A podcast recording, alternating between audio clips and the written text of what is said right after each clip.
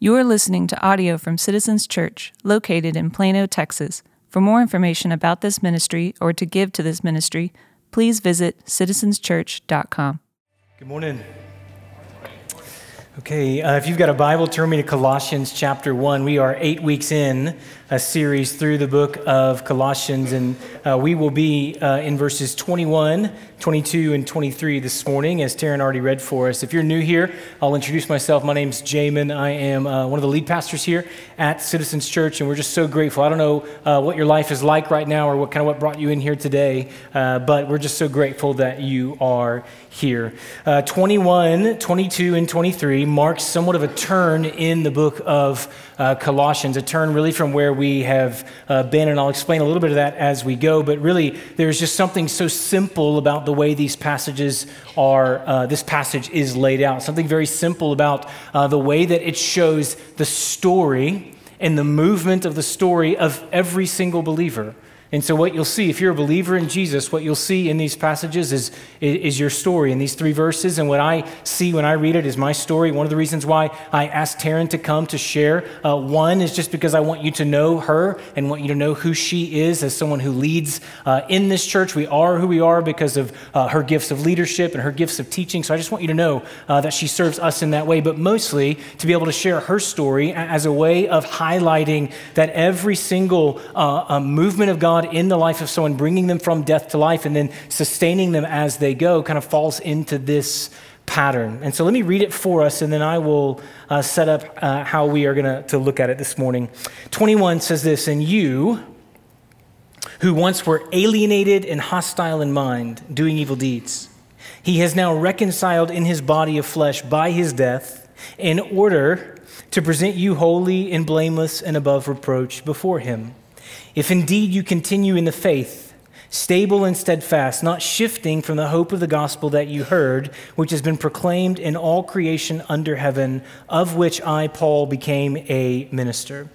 If the TV is on in our house, it's usually on uh, one or two, uh, one of three shows or one of three kind of uh, things. It's either uh, on Dallas sports teams, which means we are either really happy or we're really disappointed, right? Uh, or it's on, if the kids are watching, uh, they're watching mostly Dude Perfect, and by the kids, I mean me and the kids are sitting there watching that together. Or if it's not on either of those, it's on HGTV. Anybody testify? Okay. Uh, so we'll be watching that. And, and, honestly, it's something that most of our uh, family actually enjoys watching together. And, and so, really, uh, the shows that we are drawn to, the ones that we love most, are the ones that have some sort of like remodel to them, some sort of like home renovation, which is basically every show on HGTV. But they follow uh, this, this flow. Like the thing that is uh, kind of the show is built on is that early on in the show, you get this moment of contrast you get this moment where it's like this family, this couple's trying to buy a house, and you get these two pictures held up next to each other, and they are contrasting pictures. It's the picture of the house as it is. With all of its gross carpet and its really like choppy layout, and as it is, it's just kind of um, uh, disappointing, but but it has potential in it, and that's the other picture. The other picture is what the house could be. And so what they'll do is they'll bring in like a video of here's what we're going to do. We're going to take down this wall and we're going to put in these kind of countertops in the kitchen and we're going to open it up. And so uh, after that, most of the show is the work in between that kind of contrast. And there's always drama involved in it.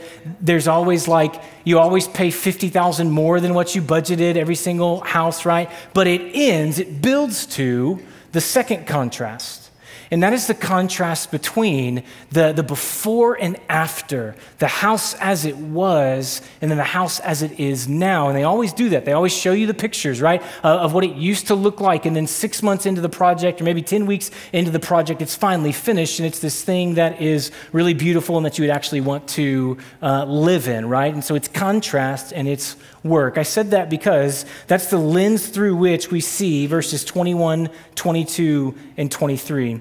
Um, this is part of the letter, the letter that Paul wrote to Colossae called the Propitio.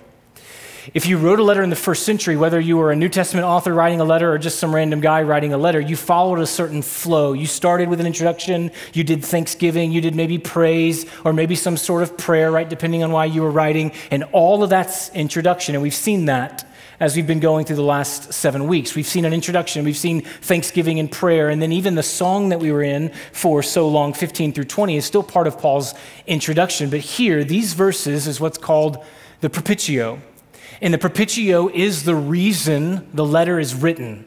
If you are an English major or an English teacher, it's the thesis statement. It's the why behind the writing. And so in the why, you get this plea, you get this appeal uh, that, that, that is driving the whole reason why the letter was written in the first place. So Paul sits down in a prison cell 2,000 years ago and he, uh, with a scribe inspired by God, writes this letter to this church in Colossae, and inspired by God, writes this letter to us 2,000 years later to say what he's going to say in 21, 22, and 23. And here's what he does he's going to make this plea, but what he does in this thesis, in this propitio, is he holds up these two contrasts.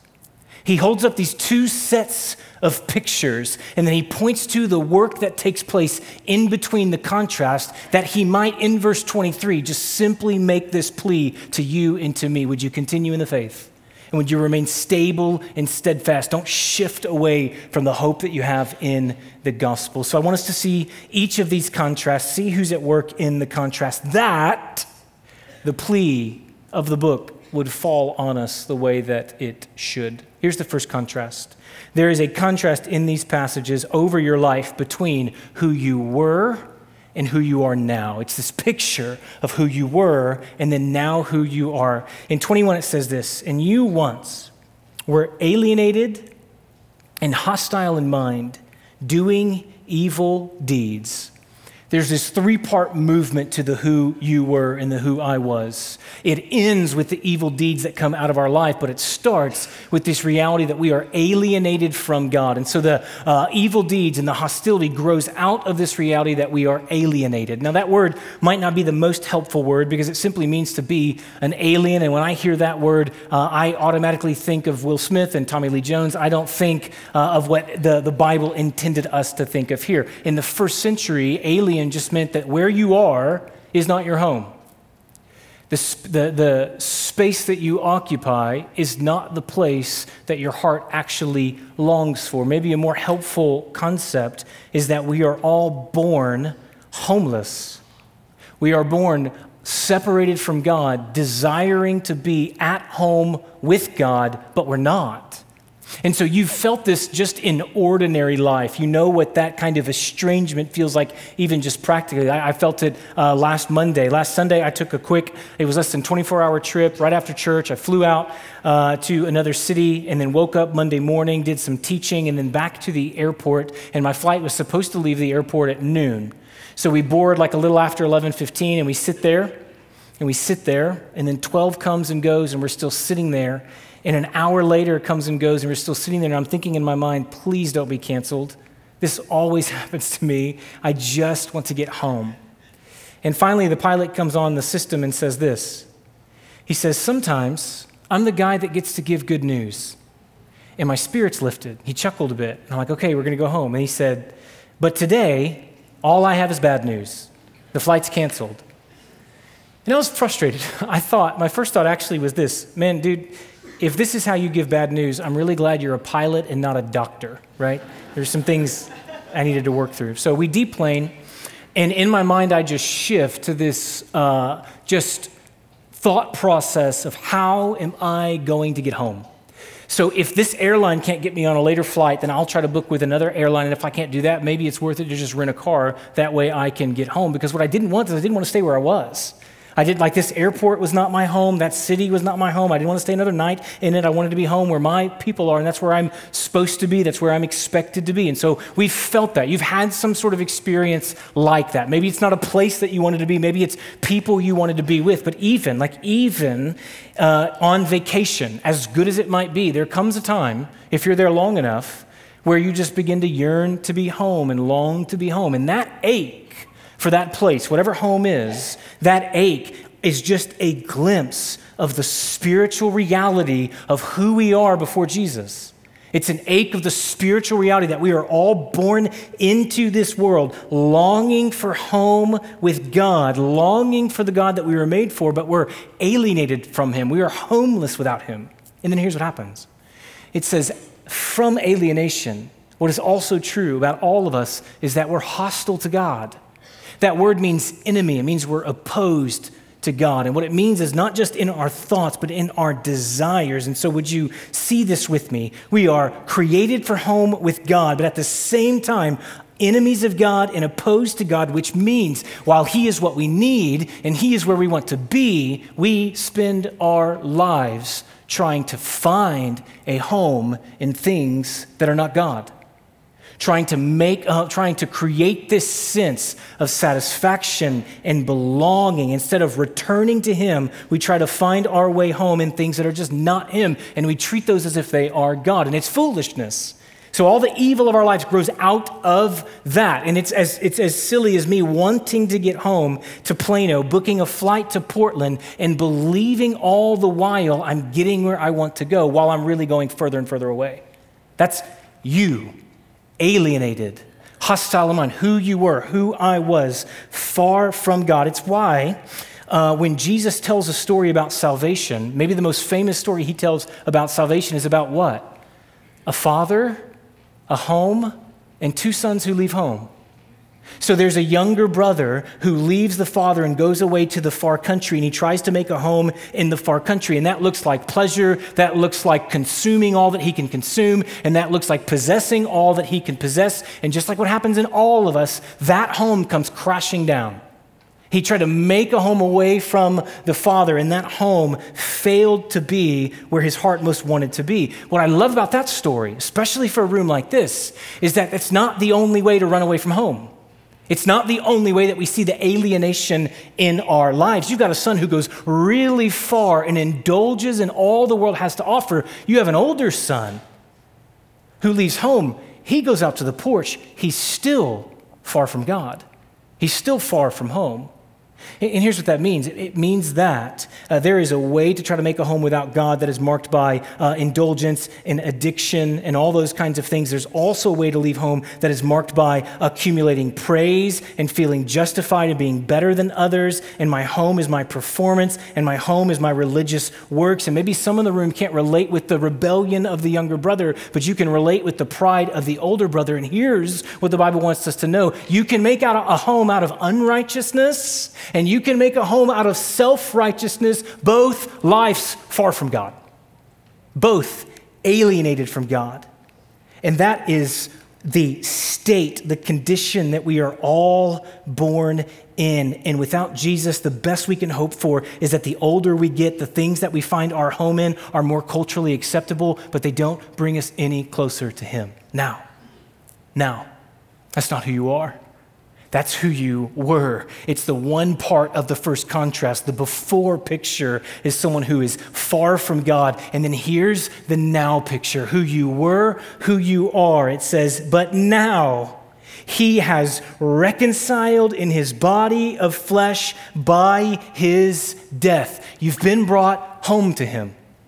You've been brought back to God by Jesus. It says this that he is, uh, that, that we have been brought reconciled from alienation into this homecoming. And here's the question we ask about the contrast who does that work? Super important question.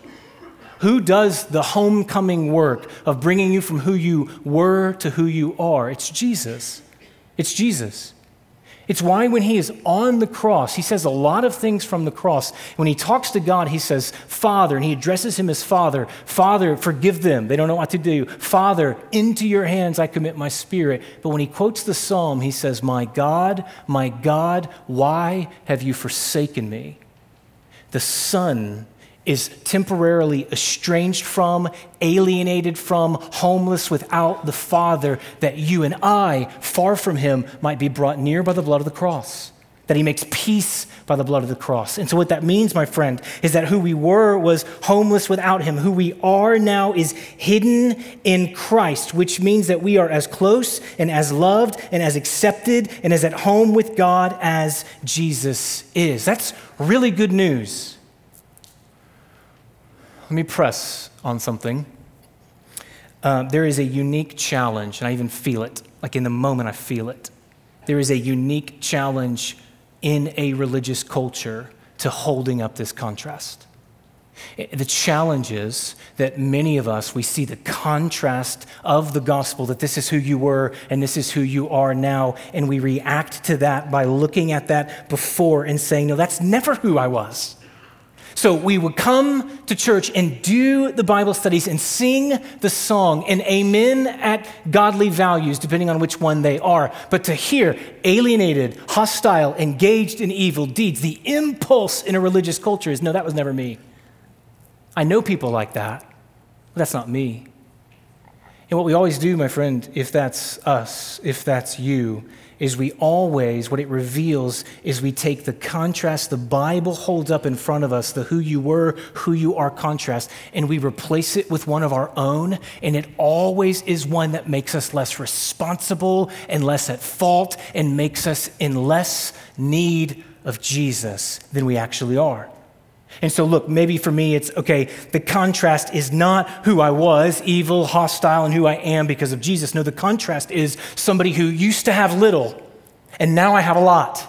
And you fill that in however you want. I used to have a little bit of money, and now I have a lot of bit of money. I used to have a little bit of morals, and now I have a lot of bit of morals. I used to have a little bit of friends, and now I have a lot of friends. And so that's the contrast of my life where I, where I used to lack, and now I have because I pulled myself up because I did it on my own. It was my own efforts that got me from who I was to who I am now. And what that means is that that makes my achievements my God, and it makes self sufficiency my Savior. Or, no, the contrast is not who I was and who I am because of Jesus. The contrast is between who I am because of what's been done to me and who I would be if that had never happened meaning who I am because of what's been done to me, and who I would be if I had never had the parents I had, or who I would be if I had never had the problems I didn't ask for, and I would be okay. In that, my friend, that makes your wounds your God and blame shifting your Savior. Or the contrast is not who I was, uh, evil, hostile, who I am because of Jesus. The contrast is between someone who's actually lived better than most and all the other people around me. The contrast is between someone uh, who uh, doesn't act like me and doesn't look like me and who I really am. And so they may need Jesus, but all I need is a little advice, and that's why I'm here. All I need is a little less stress, and that's why I'm here. All I need is maybe a, a, little more people in my life or in charge of my life who are like me. And if that's the contrast, that makes me God. And gods don't need a Savior. In the telltale sign that I have replaced the contrast that God puts in front of me with one of my own is that my life is filled with entitlement and my life lacks gratitude. You know why? Because I'm not going to be very grateful for a Savior I believe I needed less than everyone else. I love you. And so, what I need us to know is that there are simply no exceptions to the who you were reality. This is all of us. This is all of us. Comes out of our lives maybe in different ways, but all of us, the most fundamental problem of my life is not out there, it's in here. We've said this for years. The heart of the problem is the problem of the heart. I was alienated from God, opposed to God, with no hope or ability to return to Him, and so my only shot was Jesus and what He does in his love as he does the work in the, between the pictures. He does the work in the contrast, taking you from who you were to who you are as one who is loved and known. And like we said last week, it pleased him to make peace. And he's done that. If you're a Christian, he's done that for you. How good is he to do the work that we could not do for ourselves? How good is he to do the work that we could not do for ourselves? Here's the second contrast he has now reconciled in his body of flesh by his death, hear me, in order to present you holy and blameless above reproach before him. The other contrast is the contrast between who you were and who you will be. So, who you were, alienated, hostile, and we've done the work there. Who you will be. Did you hear these words? Who you will be is holy who you will be is blameless. Who you will be is above reproach. There's two ideas in all of those words. There's the idea that you will be pure, spotless, and unblemished, like the sacrifices of the Old Testament, and you will be above reproach. It means not just nobody will accuse you, you will be unaccusable. You'll be innocent. So one day, because of the work of Jesus, your life and my life will be marked by complete purity and complete innocence. The contrast is one who is homeless without God and one who will be as holy as Jesus in our hearts and in our lives. So let me make a point that just shouldn't be surprising. I'm not there yet, and you're not there yet. Look, uh, the reality is this that in Jesus, we are not who we were. But, friends, right now in the present, we're not yet who we will be. This is the other contrast who you were and you're not that anymore, who you will be and you're not yet there. And so, look, where we find ourselves right now is not homeless like I once was, but not as holy as I one day will be. Now, there's an important question to answer. You could say, Jamin, isn't it true that before God I'm already there? Like, isn't it true that before God I'm holy and blameless and innocent and pure? Yes.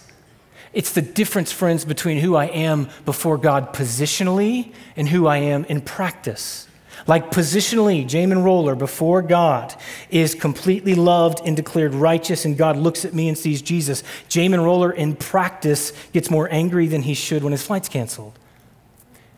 To be a little less tame than that, Jamin, in practice, still tries to find home in things that are not God, still. Jamin Roller, in practice, left to my own devices without the accountability that God and His grace has put in my life, I could ruin so much. Could ruin so much. You, positionally loved, known, accepted by God. In practice, tell me, we are. Uh, a month and a half away from 2020, which is just insane to say out loud, but we've got about a month and a half left of this year. If you were to just look back on 2019 and just look back on 2019 and, and hold these words up against your 2019, and would you say that everything that came out of you in 2019 was holy? Everything about you blameless? Uh, nothing that could anyone could accuse you of? No. Look, we're not who we were, not yet who we will be. Super important question. Who does the work? Okay, if in the contrast of who you were to who you are, it's Jesus that's working and saving and only Jesus. But there's also this contrast between who you were and who you will be. Who's at work between those pictures? Who's at work in that contrast? There's two answers to that question. One is Jesus is at work. Jesus is, is in your life, making you holy, taking you from who you were to who you will be. In Ephesians 5, Paul says it in such a beautiful way, talking about marriage, but he interrupts this conversation about marriage to say these things about Jesus that one day he, because he loved the church, that he is sanctifying her and cleansing her, that he might present her holy without blemish and blameless. And so that day is coming in the future, that perfect presentation. And what Jesus is doing now is he is at work in your life to get you there. He is at work in your life bringing that about. Now, it's not immediate, but it is guaranteed. Helpful illustration that Martin Luther uses to, to make this point. He says, Imagine that your child is sick and real bad sick. You're concerned sick.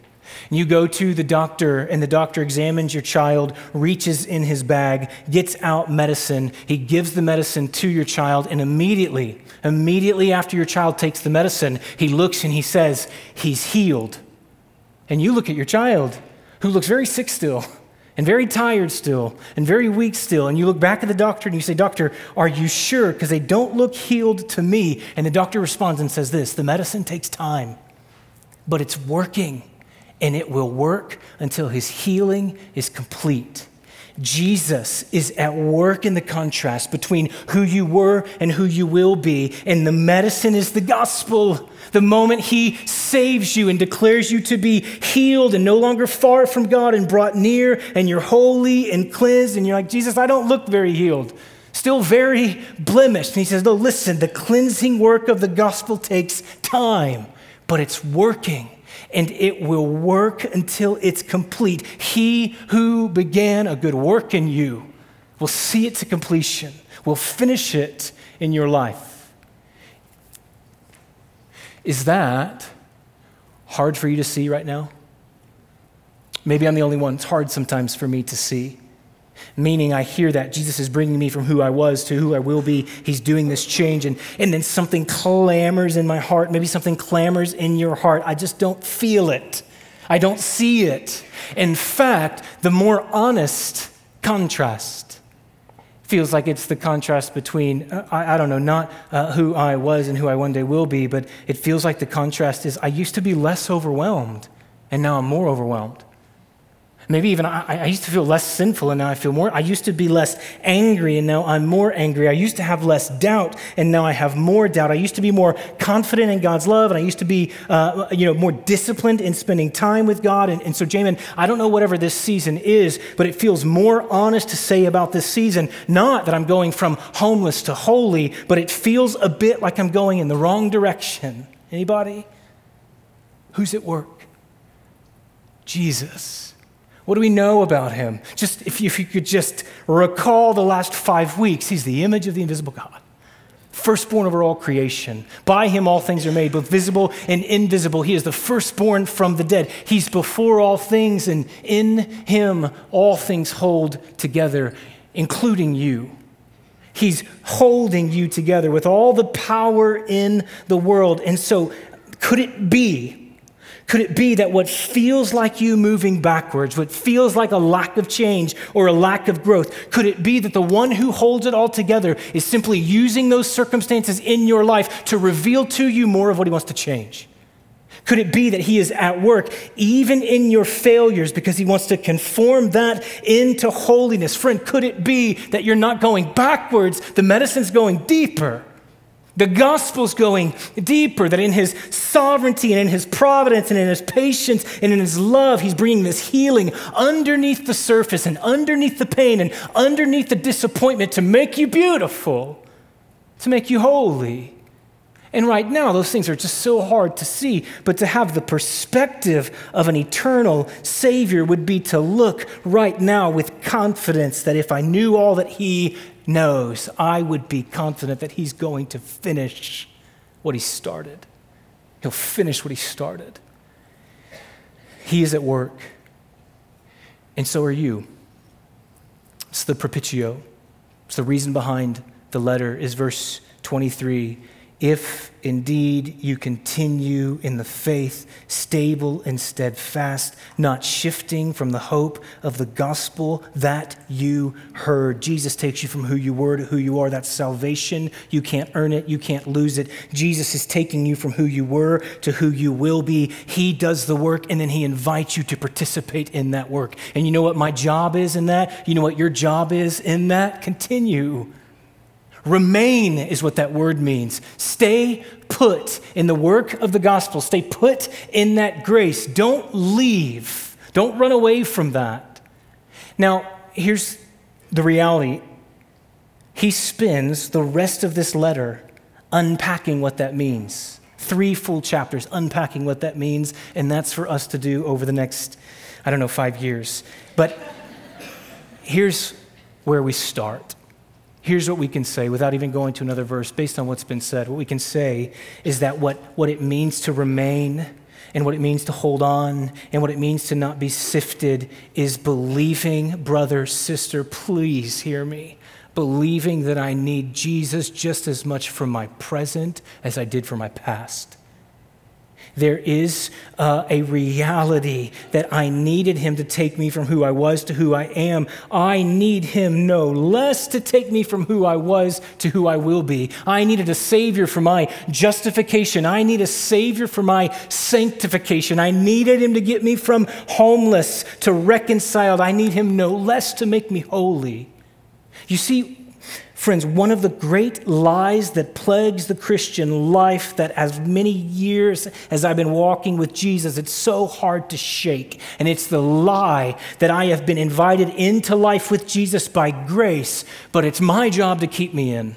I am kept in by works. And if I believe that, what that means is that always leads, because there's so much at stake in my mind, it always leads to me pretending to be further along than I actually am. And I know that we've beat this drum a lot lately, but it's just so important. If there's no grace for my present, then I pretend to be further along than I am, which means this it means I always stay a few layers above honesty. I always stay maybe just one layer above raw honesty, bringing to light that person that God wants to change. And so maybe what that means, is it means that I share prayer requests about how I'm afraid of losing my job, but I don't go below, I don't go to the layer underneath and talk about how I'm currently losing a battle with lust. Maybe it means that I share with others about how hard it is to raise young kids, and it is, but I never go a layer underneath that to how I'm actually depressed and discouraged. And on my worst days, or maybe even on my best days, I fantasize about being someone else or being with someone else or living another life. In my prayers, I ask God to change things. I never go to a layer underneath that and ask God to change me because what I know in asking Him to change me is that that means He will expose things. There are things I'll have to give up and things I have to confess. And I really believe that for most of us, it's because this. It's because we believe that if we go to that lower layer, then I'm going to be down there all by myself. And I'm going to have to deal with it all by myself. And I'm have to clean me up all by myself. And I don't have it in me, and it's all on me. And my friend, I love you, and I need you to know that grace is already waiting for you there already waiting for you. Jesus, who is patient and eager to present you holy and blameless, is waiting there to do this work in you. It's what Taryn said.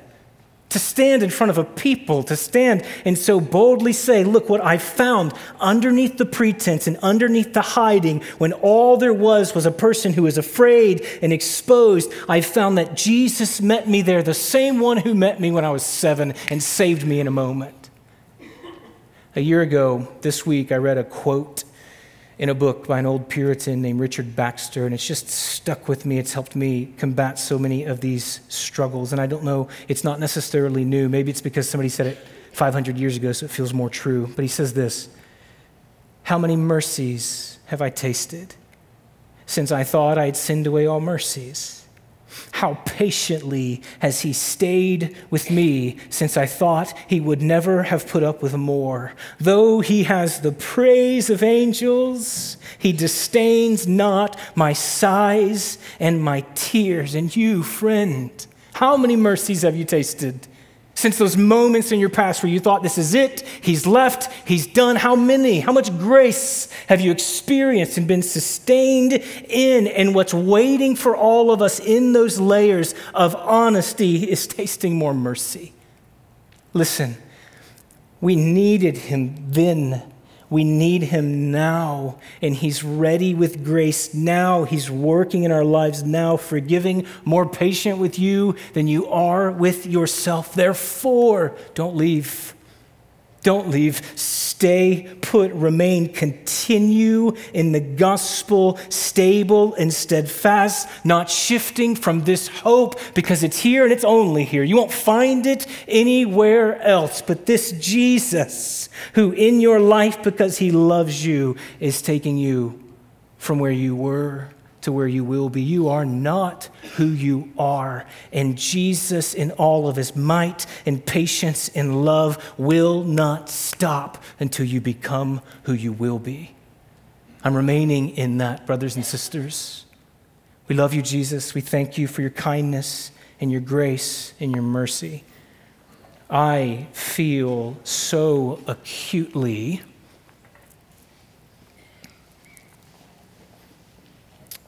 the things I don't know about what I don't know in the room right now. I feel so acutely, God, that I can speak about mercy, and I can speak about you meeting in honesty, and at the same time have no idea what that might mean for the brother or the sister listening right now, and you know everything. None of it is unknown to you, and you're working in it. God, would you, in your kindness, in your patience, would you do in a moment among us this morning? what we have just read and heard and declared that you are not only able but delight in doing in the hearts of those who are your sons and your daughters. We love you. We're eager to worship you. I pray, God, for the one in the room where where they are in the contrast is they are only who they were that right now alienated and hostile from you, and maybe in between uh, who they uh, were and who you want to make them in Jesus. Maybe in between that's a lot of questions. Maybe in between that's a lot of objections. I pray, God, that right now what you would place in between that is a cross in an empty tomb that invites from death to life and love brings home the lost, brings home those who are searching. Father, it just seems so likely that in a room this size,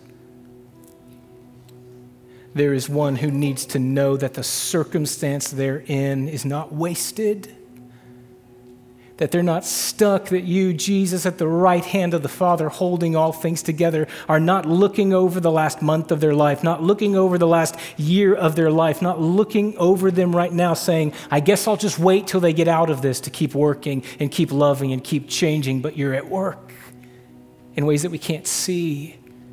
And more than we need to see it, more than we need answers for it, we just need to trust you with what we don't know and hold on and remain and stay in your grace and your love and in your mercy. You are kind to us, and we need you. Amen.